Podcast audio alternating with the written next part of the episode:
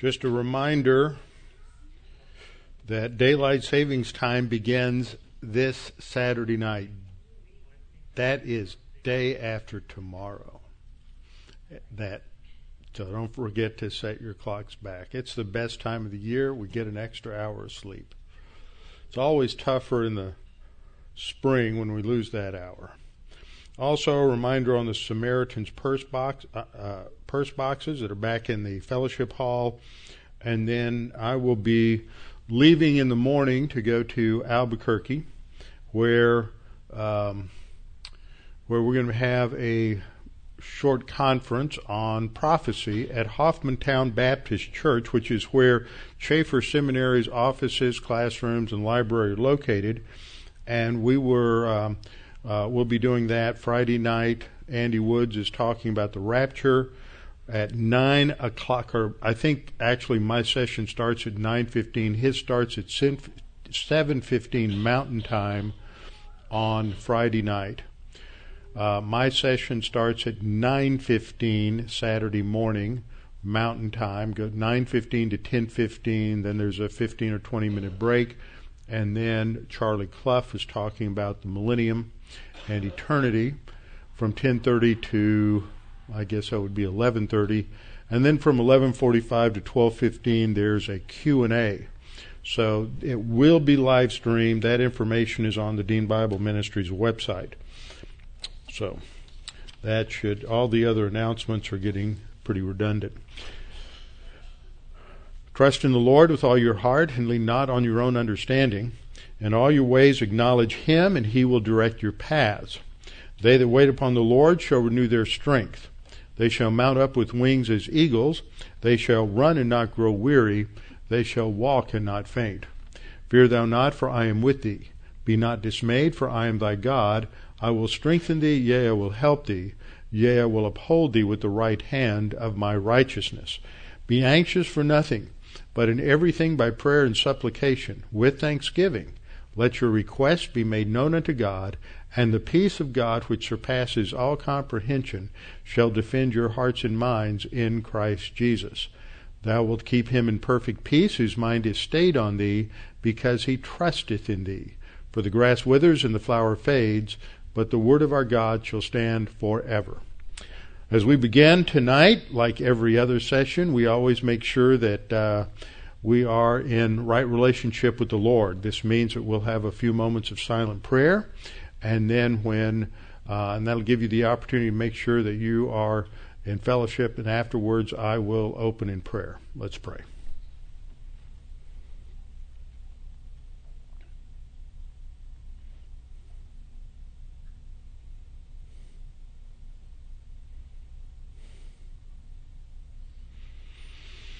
Father, we're thankful for this time that we have to come together to think through what you have taught us in your word, that we might come to have a greater understanding of what is being said, why it is being said, and how it fits within the framework of our spiritual life. Father, we pray for this nation as we uh, are approaching the election this next week. We pray that you would restrain the evil that is always present and seems to be uh, more and more overt uh, at this time, and we see so many things going on in this country that are contrary to its founding principles and contrary to the truth of your word. Father, we pray that you would restrain the evil and that you would promote those who have a biblical uh, understanding of truth, that we might be a righteous nation and that we might stand firm for, for truth in every area and be a country that is known for uh, righteous judgments uh, across the board, not based on a political persuasion, but based on, or political realities, but based on uh, absolute truth and based on the history of our own country and the foundation of law in our Constitution. And we pray that you would help us, that no matter what happens, we may be focused on you, that we may have stability, and that we may have joy and not um, become depressed, discouraged, uh, no matter what happens, that we might be focused upon your plan for human history and your plan for our nation. And we pray this in Christ's name. Amen. Open your Bibles with me to 1 Peter chapter 2. 1 Peter chapter 2, and we're getting into the major section of uh, 1 Peter, which has to do with uh, God, the outworking of God's plan, and the individual believer's responsibility and response to authority. And I think that's an excellent way to think about this is how are we as individuals supposed to respond to those who are in authority over us because everybody in numerous circumstances has someone over them they, whether it's family whether it's in business or in career uh, whether it's in government whether it's in uh, education in the classroom uh, whether it's in the military everybody has to deal with other self-centered corrupt foolish sinners who want to make decisions that govern our lives. And as self centered, corrupt sinners, we don't like it when some other self centered, self absorbed, corrupt sinner wants to tell us to do something that we don't want to do. So we have to learn how to uh, how to respond to that. And so as we get into this section, uh, dealing with uh, submission in relation to slaves to, toward masters, and then uh, submission in the home. Uh, I want to talk about the underlying spiritual values that are reflected here uh, humility and grace orientation. And it's going to be interesting as we go through the passage in front of you because very few translations get to uh, the point, translate correctly a word that shows up in the next few verses that helps us to understand that this is talking about being grace oriented. So, just a reminder this section began back in uh, verse 13, talking about the believer's responsibility toward government, using the same word that we have in relation to masters and uh, slaves toward masters, wives toward husbands, the word to submit. Now, this is a word that is often misunderstood, as I say, and I've said many times before, this is not a doormat type of situation. Jesus submitted to Rome. Jesus submitted um, to his parents. Jesus wasn't a milquetoast doormat. Moses was con- considered the most humble man in the Old Testament, according to the Lord's estimation, and he was no milquetoast doormat. But we come to the text with these kind of cultural concepts, and then instead of uh, blowing up the cultural concepts, what we try to do is ram and cram the Bible and twist it into the cultural concepts. So we have to talk about uh, this. Now, at the beginning, we're talking about the divine institutions, and the focus was on the authority of the nation, uh, the authority of government. So we have uh, just as a review, the first divine institution is individual responsibility. Every single individual is responsible to the Lord. Every one of us is accountable for every decision we make uh, to the Lord as the sovereign over the universe. Second divine institution is that of marriage. Marriage, the authority is the husband. Uh, it's not a dictatorship uh, authority structures in the scripture are not necessarily to be viewed within that concept that we think of as a totalitarian dictatorship. Then we have the family where the authority is the parents, and as long as the children are under about 18, I think it is close to, should be close to a tyrannical dictatorship. They have to learn. Um, I'm being a little bit facetious there. Uh, number four, government, judicial authority of government. It's determined how that authority is worked out is determined by the form of government. So, how a believer in Iran today is going to submit to government is not going to be quite the same as how a citizen in the United States is going to submit to, to government. Because in one form of government, there's no option really for appeal and for discussion, whereas in uh, the United States there are a number of ways to appeal, uh, recourse to be taken, and these should be taken if if we feel like there's something wrong or unjust that is taking place. Uh, the last divine institution institutions that is nations, and that is again the authority there is God in Acts 17. God is over over the nations and established the boundaries. Now, just a few things to think of as we look at um, uh, these these issues related to the divine institutions. First of all, the basic problem with every human being and every human practice of the divine institutions is sin. And see, that's where, as believers, we come in, we can approach whatever the framework is in which you live, whether it's military, whether it's education, whether it's family, whatever it is, is a recognition that the people that you're dealing with are con- probably controlled by their sin nature, certainly a major factor in their life. And that sin nature is going to mess up just anything.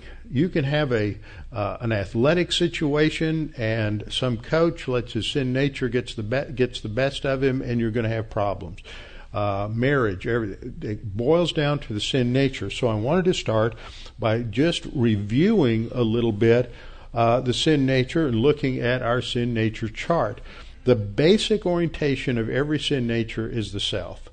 And this, this self absorption, this arrogance, the I will, mirrored in the five I wills of uh, Satan in Isaiah 12, 14 through 16, those I wills indicate what drives just about uh, everybody. I will, I will, what I want. I'm self absorbed and it's all about me. And so that drives these lust patterns. We see things in the creation that we have to have in order to make life work for us in terms of our idolatrous conception of what brings happiness and joy and, and stability. And we, as individuals and as societies or cultures, trend in one of two directions. And these aren't consistent.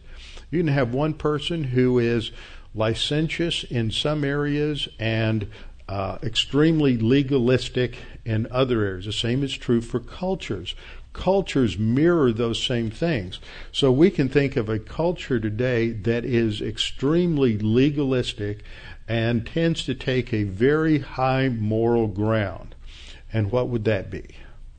We can think of ISIS and with their militant jihadism, driven by the arrogance of false teaching, driven by the arrogance of Allah and Muhammad, and yet at the same time, as they're recruiting all of these uh, young men to come fight for them, the sexual licentiousness that occurs, the, the, the raping, the sexual sins that are taking place there, usually with non uh, Muslims, although also with with some, it, it's justified. So there's a licentiousness that goes along uh, with the legalism, and that's usually true. You think of the Pharisees, very legalistic, yet in some ways uh, they are antinomian because they're rejecting the ultimate authority of Scripture.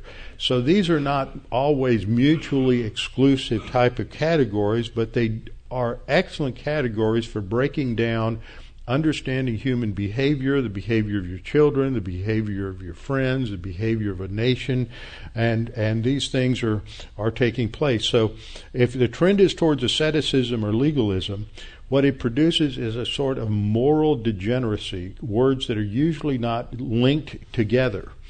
But you see it in the Pharisees. They're clearly degenerate in their arrogance but it's a degeneracy from from um, uh, it's a degeneracy from morality, just like any jihadist who is uh, emphasizing um, Sharia law is also the same kind of moral arrogance, and it's a degenerate mentality because it's fueled by arrog- by arrogance, and this will produce a ordered or structured approach to life and it will produce a lot of rationality.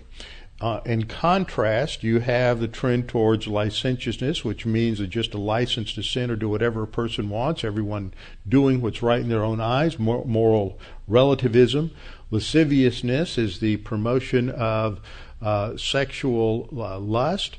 And this is evidence in the ancient world where you had all of these fertility religions and all of these orgies and things that were going on, and, and that's mirrored a, a lot in different areas of our own culture today. And then just antinomianism, that we don't have to submit to any ultimate uh, law. And that produces an immoral degeneracy. It produces, an, in terms of thinking, it produces irrationality as opposed to rational. Rationality is based on logic. It's very structured, it's very ordered, but irrationality is not. You can't, it's very difficult to try to uh, express, um, for example, the gospel and arguments for the truth of Scripture. Arguments for the truth of Scripture are inherently logical. But try to use logic with somebody who's illogical or irrational. It's impossible. You're, talking two different languages. And it's ultimately mystical because some it, it, it's looking internally for the ultimate guidepost for for uh, uh, for some kind of value system, and it's based just on intuition, not something that's based on logic or reason or absolutes. Now, the reason I set this up is because when we get into the ancient world and we look at uh, the civilizations produced by Greece and Rome, they manifest these characteristics through their paganism. They manifest these characteristics of the sin nature. And in both Greece and Rome, there is a high value placed on a very orderly, structured society.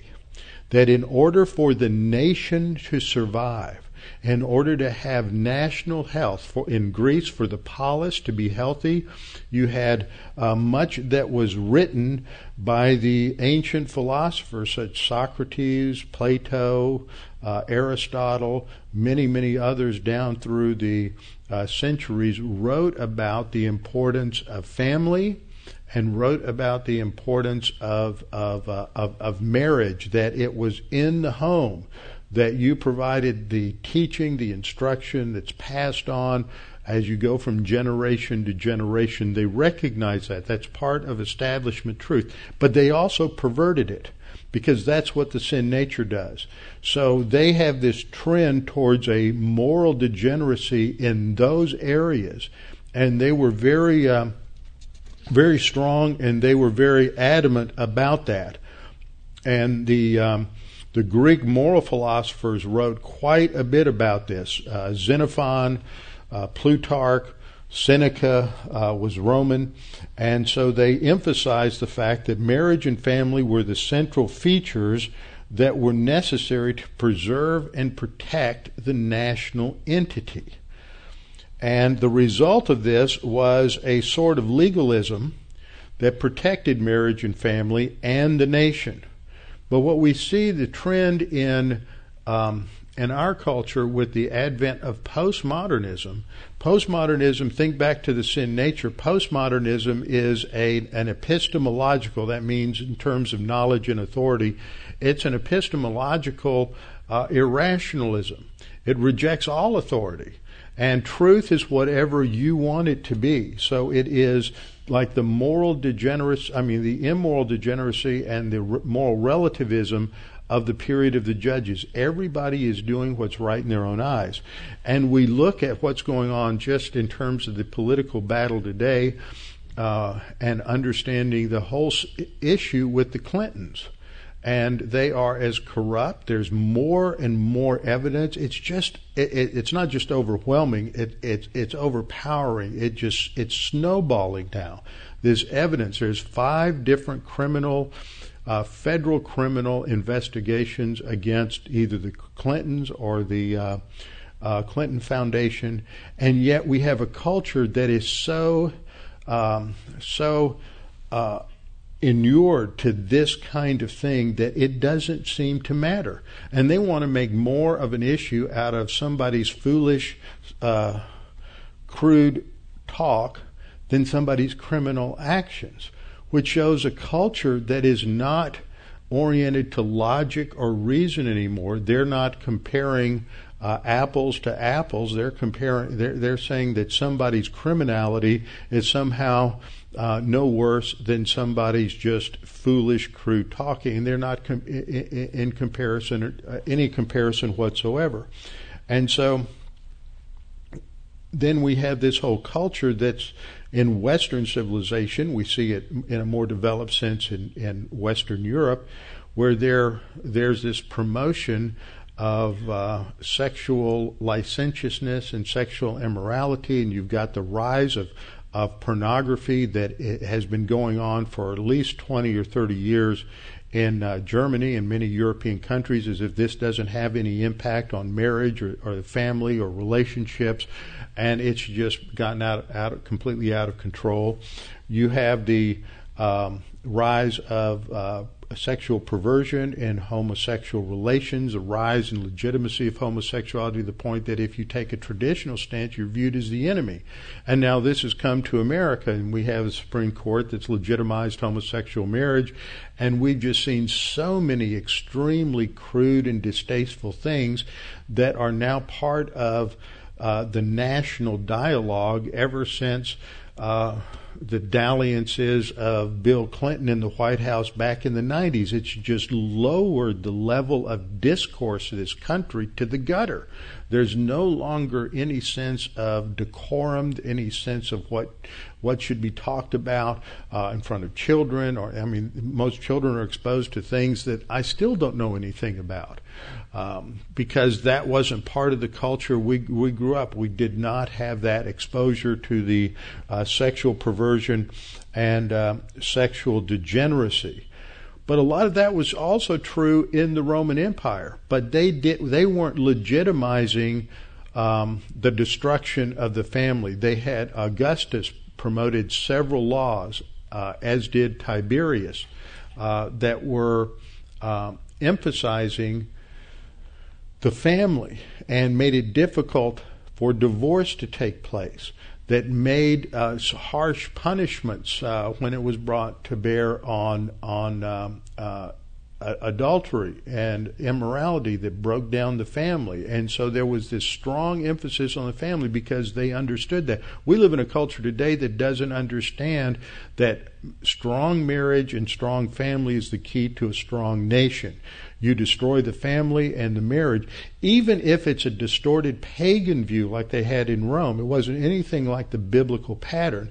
Even if it's a pagan view, it still provided a structure socially and um, and politically for the nation, and and preserved that nation for uh, many centuries. So when once that starts breaking down in a licentious manner, it's not long before the nation's going to just internally collapse, because there's no uh, there's nothing that's passed on, no values that are passed on uh, to the next to the next generation.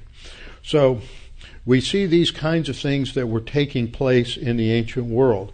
Um, Seneca, who is a Roman philosopher, wrote uh, that in relationship to understanding the importance of conduct within the family and within the household. They had these household codes of conduct that they were constantly writing about uh, in, in, among the philosophers of the ancient world. And he wrote, "No one will do his duty as he ought unless he has some principle to which he may refer his conduct." In other words, he recognized there is some sort of external absolute that gives meaning to a, any code of conduct. Um, others have said that no finite reference point has any meaning unless it is related to an infinite re- reference point. In other words, if we don't have a universal absolute, then nothing else in life can matter. You can't bring bring meaning and value to that. And so he said, uh, we must set before our eyes the goal of the supreme good. For philosophers, the Latin was summum bonum. There, there's just this philosophical idea where it came from, they don't know. Uh, they can't explain. They're just this ultimate good, and that is what we have to understand. He said we, we must set before our eyes the goal of the supreme good, towards which we may strive, and to which all our acts and words may have reference, just as sailors must guide their course according to a certain star. Well, when you get into the scripture, it's the the scripture, it is the Almighty God who has regenerated us that Peter explains is the one who has revealed to us these absolutes, and only when we're oriented to Him, it's not some abstract philosophical concept that gives meaning uh, to uh, to right and wrong and how to d- deal with certain situations, but it is an orientation to the Scripture and to the Word of God. So the third point is that in the New Testament, the Christian writers seek to straighten out these crooked, slightly distorted so called ethics of the household codes. What they're writing, what Paul writes in Ephesians 5 and 6, and what Peter writes here in 1 Peter 2, what Paul writes in Colossians 3 related to uh, husbands loving your wives, wives submitting to your husbands, children being obedient to parents, parents loving their children, raising them in the admonition of the Lord. These fit the patterns of these so-called household codes, these ethical uh, pat- standards that were written about in the in the broader Greco-Roman culture. But like every culture, even though they have elements that are true, they're just a pale reflection. They're a distorted reflection of biblical truth. So it's it, Peter and Paul and and James and John are not getting their values from the culture. They're not getting their family values from Rome and Greece. They're getting their family values from the Old Testament. And then they are seeking to correct the distorted family values that were present in in Roman Roman culture. So we have to understand that in the Roman culture, there's an emphasis on submission. But slaves, when they were to submit to ma- masters, they were viewed as as non-relevant animals. They were they were chattel. They were insignificant. They had no legal standing. But when the Bible, in a human viewpoint, uh, in a divine viewpoint framework, addresses them, it understands that they have volition. That's the command. Servants, be submissive to your masters. That's divine institution number one. You have a choice. No one else in their culture treated a slave as someone who had who could make decisions and who was treated with honor and respect. So that's just one way in which there's a similarity. So that when when um, when Peter says that slaves submit to your masters, it's not the same as when the pagan says you submit to your master, because how they implement that in their view of the individual individual involved is very uh, very much different. So in the fourth point which I mentioned already, the biblical framework is the Old Testament. The Old Testament takes us back to Genesis chapter 1, where God says, Let us create man in our image. So even the lowest member in society, the slave, and no one was lower than the slave, uh, had no legal rights, no legal standing, wasn't even considered a person, eh, that, that in biblical viewpoint, they're to be treated with honor and respect because they are created in the image and likeness of God. So they were to submit, but there's a recognition in the text that there are going to be times when the person you have to submit to isn't worthy of it. He's he's harsh. And if you look at your we'll get to the verse a little bit in a minute. But if you look at verse 18, Peter says, Servants be submissive to your masters with all fear, not only to the good and gentle, but also to the harsh. Now, what does he mean by harsh? Well, harshness was legitimized in the practice of slave slavery in the Roman Empire. They could abuse the slaves. They could be harsh to them in many, uh, many different ways. Uh, they could uh, physically beat them in many different ways, and this is uh, that was legitimized. But if you look at the context, Paul goes, I mean, Peter goes on to praise him and says, For this is commendable if because of conscience towards God one endures grief. And it's the next phrase I want to emphasize. It says, suffering wrongly, wrongfully. Suffering wrongfully is parallel to the harsh. And so what we have here is a situation where the harsh is defined by that word wrongfully, which is the Greek word adikos, which is the alpha prefix a, which means something that's uh, neg- a negative, like our prefix un, and um, and the word dikos for righteousness. So it's unrighteous. So it's not suffering wrongfully. A better translation would be suffering unrighteously. So it's it's a recognition that this harshness is unjust. But nevertheless, the slave is commanded to be submissive and show respect for authority's sake to um, to the master. So, point number five, well, we have to recognize that in the social legal structure of Rome, which was very concerned with maintaining order. That's why they spent so much time talking about the fact you have to teach authority in the home, you have to teach the children, you have to pass these values on, and that the marriage and family are at the core of uh, the success of the nation. They were very concerned about these new religions that would pop up, like Christianity, that they might teach anarchy and try to reverse the uh, right uh, understanding and application of the roles of husbands and fathers and wives and parents uh, in the uh, in the Roman Empire. There was a cult, the Isis cult, uh, the worship of one of the Egyptian uh, female deities. That that the women were in charge. It was promoted a matriarchal authority structure uh, within the family, and this was illegal in Rome for that reason, not because of all the other stuff that went along with the paganism.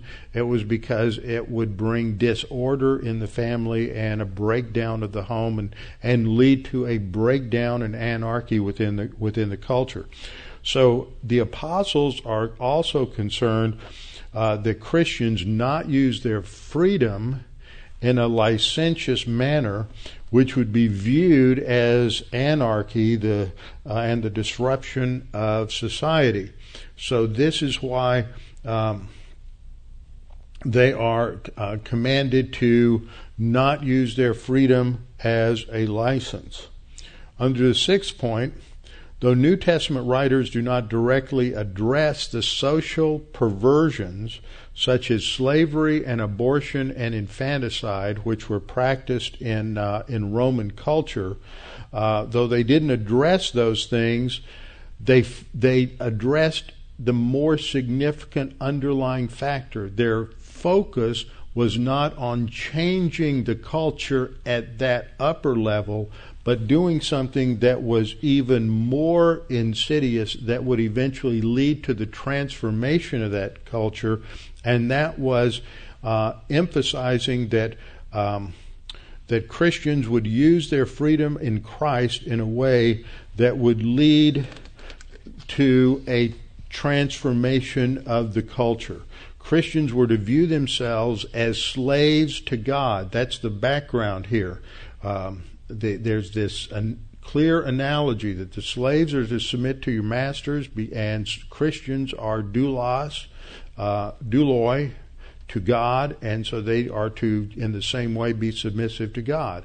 Christians were to view themselves as slaves to God, and they were to focus on personal transformation into the image of Christ. If Christians are transforming themselves into the image of Christ, and that would include both witnessing as well as personal spiritual growth, then they are going to be transforming the ideas that are inherent in the culture. And that eventually is what what did transform the paganism of Rome and Western civilization, the paganism of the Celts and the paganism of the Goths and the Visigoths and all the other groups that were in Europe. They were all rank pagans, but they were transformed not by revolution, not by imposing a top down solution, but by the personal transformation of individuals as they trusted in Christ and were regenerated and then um, and then grew. So that was the that's the approach of of the writers of Scripture, not to try to impose this by overturning the government, creating some sort of revolution, but by changing the lives, the thinking, the orientation of each individual believer. So when we look at 1 Peter 2:18, 1 Peter 2:18, Peter says, "Servants are to be submissive to your masters." With all fear. And that word for servants, as I pointed out last time, is the word for household slaves that were just marginally uh, better treated than the uh, field slaves. And he's treating them and he uh, addresses them and he says that they are to be submissive to your masters. We talked about this last time, the word hupotasso, which means to submit yourselves. You are to follow the leadership and carry out the orders of the person in authority, whether they are, um, unless it directly contradicts the Word of God. Now, their ability to maybe negotiate with their master was limited. Uh, and at times they couldn't do it at all because their treatment was rather harsh. And Peter deals with that uh, here. He sees the question coming and he says, even if they're harsh, then you are to be good and gentle. That is part of grace orientation. But he says that they are to be submissive with all fear. Now, this isn't the first time we've seen this come up. At the end of uh, the previous section in verse 17, uh, Peter said to honor all, love the brotherhood, fear God, and honor the king. But it didn't start there either. It started back in 1 Peter 1:17, where Peter said, "And if you call on the Father, who without partiality judges according to each one's work, conduct yourselves throughout the time of your stay here in fear. That is, ultimately in fear of the authority of God. And in the ancient world, fear had two different components to it, just as it does in in our uh, in our thinking. And Aristotle defines the distinction here in um, one of his uh, treatises in Economica, um, and he writes the fear which virtuous and honorable sons feel towards their fathers and loyal citizens towards right minded rulers has for its companions reverence and modesty. So, if fear is oriented in the right way towards submission to the authority and respect for the authority, then it produces an upright citizen. On the other kind is felt by slaves for masters and subjects for despots who treat them with injustice and wrong, and it's associated with hostility and hatred. Just thought I'd throw that out. So the idea that Peter is talking about here is the first kind that is characterized by virtue and it's characterized by reverence and modesty. In Scripture, we see that the fear of the Lord is the foundation for all knowledge. Submission to the authority of God, that the starting point for all knowledge isn't with just abstract knowledge going out and learning things so that you can make a better living. See, this is a problem that's happened in, in our culture, and it has some uh, subtle but devastating effects that we learn, we have an education for a pragmatic reason to go make more money. Well, that doesn't always work as a good motivation. Ultimately, in the history of this country, what motivated people to be educated was so that they could understand God's creation and they could understand God and they could understand God's Word. And so today, under our pragmatic system of education, which is built on just, just basically serving the state, we have about a 65 to 70 percent um, rate of uh, reading comprehension. And so you have uh, many places where people can't uh, can't even read. The they're, uh, uh, they're they're just ignorant of reading. Whereas you go back to the Massachusetts Bay Colony, and 95 to 97 percent in the 1600s of everyone in every village could read. Now that's incredible. But the reason is they, they felt everybody had to read so that they could read their Bible.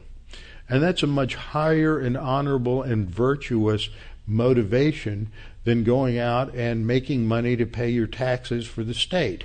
And people responded differently that way in the 1600s. So, but what happens is that when people go negative to God and reject God, then they hate knowledge and they uh, hate hate the Lord and they no longer choose the fear of the Lord. That's Proverbs 1 uh, 29. Now, as we look at this command in, in uh, 1 Peter 1 18 and 19, where servants are to be submissive to your masters um, with all fear, not only to the good and gentle, but also to the harsh, for this is commendable. And that word, therefore, commendable, it shows up again in verse 20. You'll never guess what the word for commendable is there. It's the Greek word, I don't have it on the slide for this verse. It's the Greek word charis, which is the word for grace. In other words, what Peter specifically does here is he says submission to authority, even an unjust authority, is grace. It's undeserved favor. It's unmerited goodness.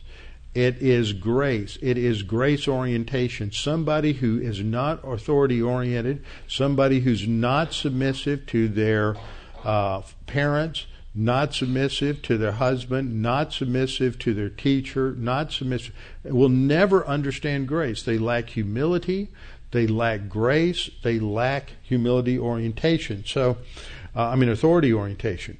So, what we have here is a clear statement this is grace. Because of conscience towards God, one endures grief, suffering wrongly. And so, what he explains there with the word for, indicating he's explaining his primary statement, he says uh, it's because of conscience towards God. That has to be the motivation. You're doing the right thing because that's what God says to do. And as a result of treating this harsh, unjust person in grace, you're, you have the right motivation and you endure grief and you suffer uh, unjustly. And that is accepted. Now, in other passages, we have the same sort of admonition to slaves. In Titus 2 9, exhort bondservants, that is, slaves, to be obedient to their own masters, to be well pleasing in all things, not answering back. So they're not uh, displaying a lack of respect for their master. In Ephesians 6 5 and following, Paul says, Bondservants, the same word, it's douloi, it's a word for slaves. Slaves, be obedient to those who are your masters according to the flesh, with fear and trembling, in sincerity of heart. That means that you're not talking behind their back, you're not showing them respect uh, when they're in the in your presence, and then disrespect when they're out of your presence. Uh, insincerity of heart or thinking, as to Christ. Paul just keeps hitting us between the eyes with this that how we respond to earthly authorities is a barometer of how we respond to the authority of Christ. How we respond to the authority of Christ is how we should respond to the earthly authorities that are put over us because as he's already said, no authority exists aside from uh, the permission of God. So we are to uh, respond to authority, uh, our slaves were to respond to masters as to Christ, not with eye service. And this has application to, to working for an employer. He may not have the same level of authority over you as a, as a work, as a slave, but uh, you should work for him, not just um, giving him eye service. So as long as he's he's uh, looking, you're going to do a good job. But when he's not looking, then you're going to slough off. Not with eye service as men pleasers, but as slaves of Christ. Ultimately, you, I don't know who your boss is or where you work, but you just think you're working for them. You're really working for the Lord Jesus Christ. That's the pattern that we see in Scripture. Doing the will of God from the heart with goodwill, doing doing service as to the Lord and not to men. There he uses that comparison again, knowing that whatever good anyone does, he will receive the same from the Lord, whether he's slave or free, and that takes place at the judgment seat of Christ. There will be rewards to those who are serving, especially in an unjust circumstance, and doing it to please the Lord with the right grace oriented attitude. And then Ephesians 6 9 and is the flip side. Paul's address to masters do the same thing to them. Well, that works great if you're in a situation where you're working for a Christian master. You're a slave to a Christian. But if you're not and you're a slave to an unbeliever, then it may be an extremely uh, harsh situation, as Peter recognizes. So this is commendable if we suffer unjustly and do it out of grace and kindness because we're serving the Lord. And then Peter goes on to develop this and says, For what credit is it, or what value is it, if when you are beaten for your faults, you take it patiently? Even in the Roman world, the ethicists of the ancient Greco Roman culture recognized that if a slave is disobedient, then he justly deserves whatever he gets. And they also understood that it was better to suffer for injustice than, um, than to suffer because you had done something wrong. So um, he says, but when you do good and suffer, if you take it patiently, this is commendable before God. Now, there's two words here that we need to pay attention to. The first word is the word for patient. Usually, the word for patient, or the word patient, translates the Greek word makrothumia, which means long suffering. That's the idea of patience. This isn't the idea of patience. This is the idea of endurance. It's the Greek word hupomeno. Meno is the root verb that means to abide, to stay in a tough situation over a long period of time. Hupo is the uh, prepositional prefix that means to stay under something in a tough, tough situation. So when you do, he says, uh, what credit is it when you're beaten for your faults? You endure it, hupomeno. But when you do good and suffer, if you take it patiently, that is, if you endure, this is grace toward God. That's our word charis for commendable.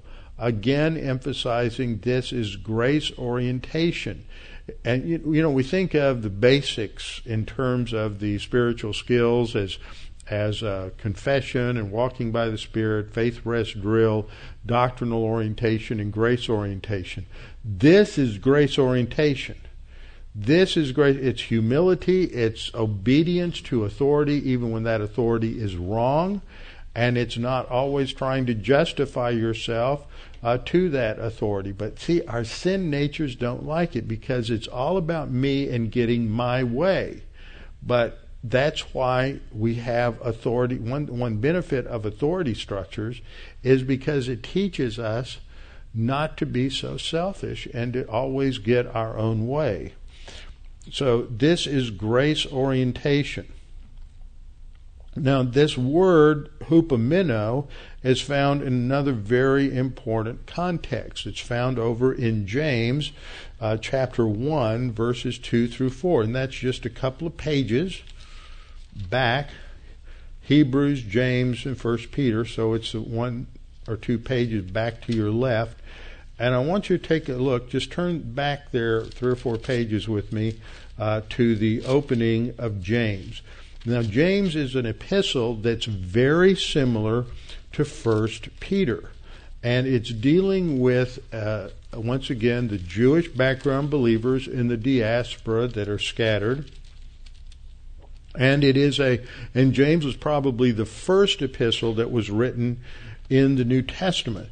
And there are a lot of similarities between um, James 1, 2 through 4 and the opening of, uh, of 1 Peter, especially in First Peter chapter 1, uh, verses 6 through 8. There are a number of key words that I pointed out when we went th- there.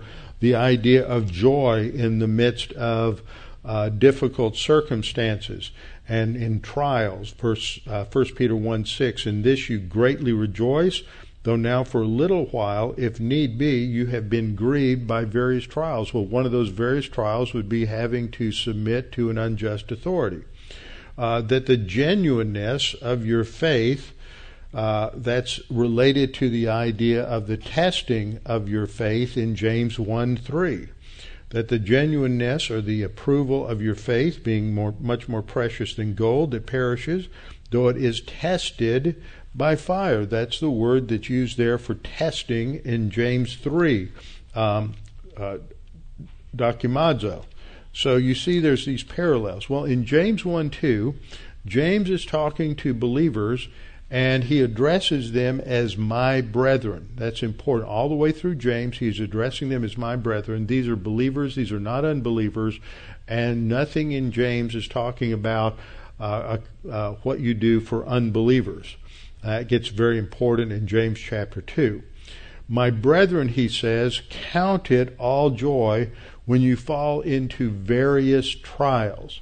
And many of us have been in situations, some of us have been in circumstances where um, we've been under an unjust authority, somebody who has um, uh, treated us wrong in a lot of different ways. Maybe somebody who was completely unrealistic. You might have somebody heard the story today of uh, an individual who was working at a job and had a supervisor who blackballed that person and made a list of numerous complaints against that person, none of which was uh, none of which was true, and um, and that person appealed and wrote in response to it, and eventually had to change their job. Uh, but this kind of thing happens when we live in the devil's world.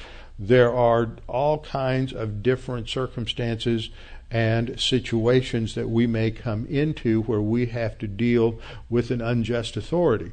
I had a a, a, a boss that I, a man I went to work for for a job when I was in seminary, and uh, it turned out that he was a crook. I knew there. I didn't know it at the time, but I knew that there was something wrong, and I just quit. But I had a uh, ver- the reason I got the job was I had a longtime friend, and I'd also known his wife for many years, long before they were married or are, are involved, and this was her father-in-law. Now that'll test your integrity of your marriage if you're working for your father-in-law and he's a crook and um, he's using the business in an illegal manner, and you're the one who ends up being the whistleblower. Usually never ends well. Uh, but this is a problem in a fallen world. We run into these kinds of circumstances, and they're tests of our integrity. So, as Christians, when we fall into these kinds of tests, we need to add it up. That's the word count there. It's an um, accounting term, and it means to think it through, think through the issues, and add it up. And the bottom line is joy because we don't know how God is using it in our lives, so we are to focus on Him and have joy no matter what uh, the circumstances are. So when you fall into various trials, count it joy. I happen to think that this is the primary uh, command. If you want to be Star Trek, this is the prime directive for James for this epistle. And everything else in the epistle of James is written to help you understand how to do this, because this isn't easy. Any of us who have gone through really difficult times know that uh, it's not easy to just have joy and peace and stability in the midst of horrible circumstances. But the reason we can do this is given in verse 3 because we know something. We have an understanding of biblical truth. We know a, a principle, a fact that the testing, dokimazo, it's a word that means to evaluate, not to evaluate to see what's wrong, but to evaluate to see what's positive. It's the same word that's used in relation to the judgment seat of Christ. All of our works are burned up, not to expose the wood, hay, and straw, but to expose the, the good, the, the gold, silver, and precious stones. So the idea of, of testing here is an evaluation to expose what's good, what's, what's valuable. Because you know that the testing of your faith, and here it's not your ability to trust, but what you trust, or the doctrine that's in your soul because you know that the testing or the evaluation of the doctrine in your soul produces not um, not patience again, but endurance, the ability to hang in there and to apply the Word of God. But let endurance have its perfect result. And that word there in the Greek indicates maturity that you may become mature and complete, lacking nothing. So Peter is talking about this same kind of thing back in 1 Peter 2:20. You're involved in a specific situation where you're uh, unjustly uh, beaten. And he says, if you take it with endurance and you do the right thing in the midst of a wrong situation, then that is grace toward God. That is a grace oriented solution. Then we go on in 1 Peter 2:21 and Peter says, "For to this you were called." Now that's an interesting phrase, isn't it? How many times do we use the word calling in reference to personal adversity and suffering? We may think about the fact that we're called to the mission field, or you hear people say they were given a spiritual calling to the pastor, or you have a vocation the word vocation is the word uh, from the Latin word vocare, which means to have a calling.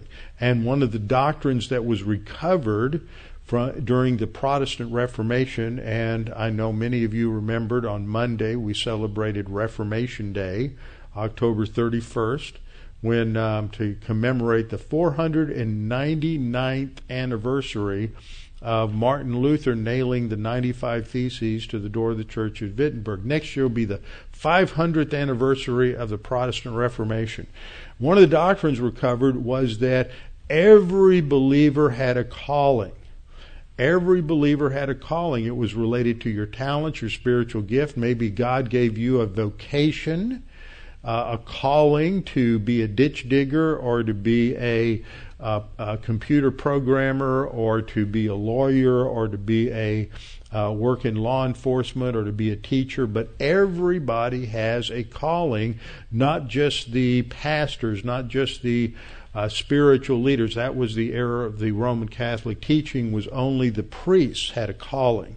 Everybody else is laity. That that's where you get this this clergy laity distinction that the lay people are just uh, they're, they're just the common people. They're not. They don't have a calling from God. Whereas the Protestant Reformation came back and gave value uh, to the to the individual. But rarely in the discussion of calling do you have I ever heard anybody say that we are called to submission. We are called to suffering. We are called to being gracious in the midst of difficult circumstances. But that's exactly how Peter uses it. For to this you were called because Christ also suffered for us, leaving us an example.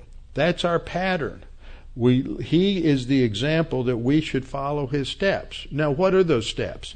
Well, this is what comes up in the quote from 1 Peter in 1 Peter 2 2, 222 rather, who committed no sin. Jesus committed no sin, therefore he was never worthy of any injustice. Who committed no sin, nor was deceit found in his mouth. Now Isaiah 53 9 is where that is found in the second part of the verse. The whole verse reads, And they made his grave with the wicked, that is, Jesus died between two thieves. He made his grave with the wicked, but the rich at his death. So he's buried in the tomb of a wealthy man, Joseph of Arimathea. Then, because he had done no violence, literally no nothing wrong, nor was any deceit found in his mouth. So he is totally free from uh, from censure. You can't say he did anything wrong. Whatever happened to him, his crucifixion was not because he had broken any law or done anything wrong. And then Peter goes on to describe this in verse 23 who, when he was reviled, did not revile in return. He didn't talk back. He, when he went to the cross, he was silent as a lamb before its shearers is dumb. So he opened not his mouth. And when he was reviled, he did not revile in return. When he suffered, he did not threaten, yell, scream, throw a tantrum, go into a depression, but committed himself to him who judges rightly. He put it in the Lord's hands. He was going to go through unimaginable suffering for something he never did, but it would secure our salvation. He was going to suffer on our behalf. Verse 24 He himself bore our sins in his own body on the tree. This is a great verse to memorize. He himself bore our sins in his own body on the tree that we, having died to sins, might live for righteousness. That's our purpose, is to live for righteousness. By whose stripes you are healed. Now that is a quote from Isaiah 53. And then he goes on in verse 25 to say, For you were like sheep going astray, but have now returned to the shepherd and overseer of your souls.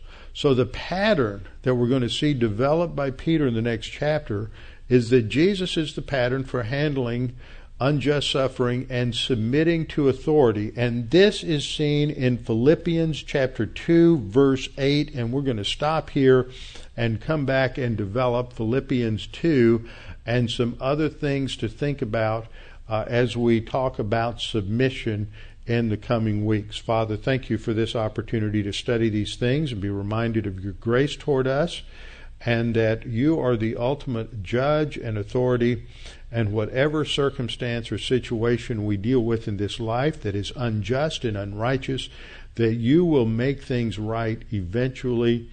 And we're promised that there will be rewards at the judgment seat of Christ for our obedience to you, our grace orientation, treating those who do not deserve it with the kindness and love of the Lord Jesus Christ. Father, we pray that you challenge us with what we've studied this evening. We pray this in Christ's name. Amen.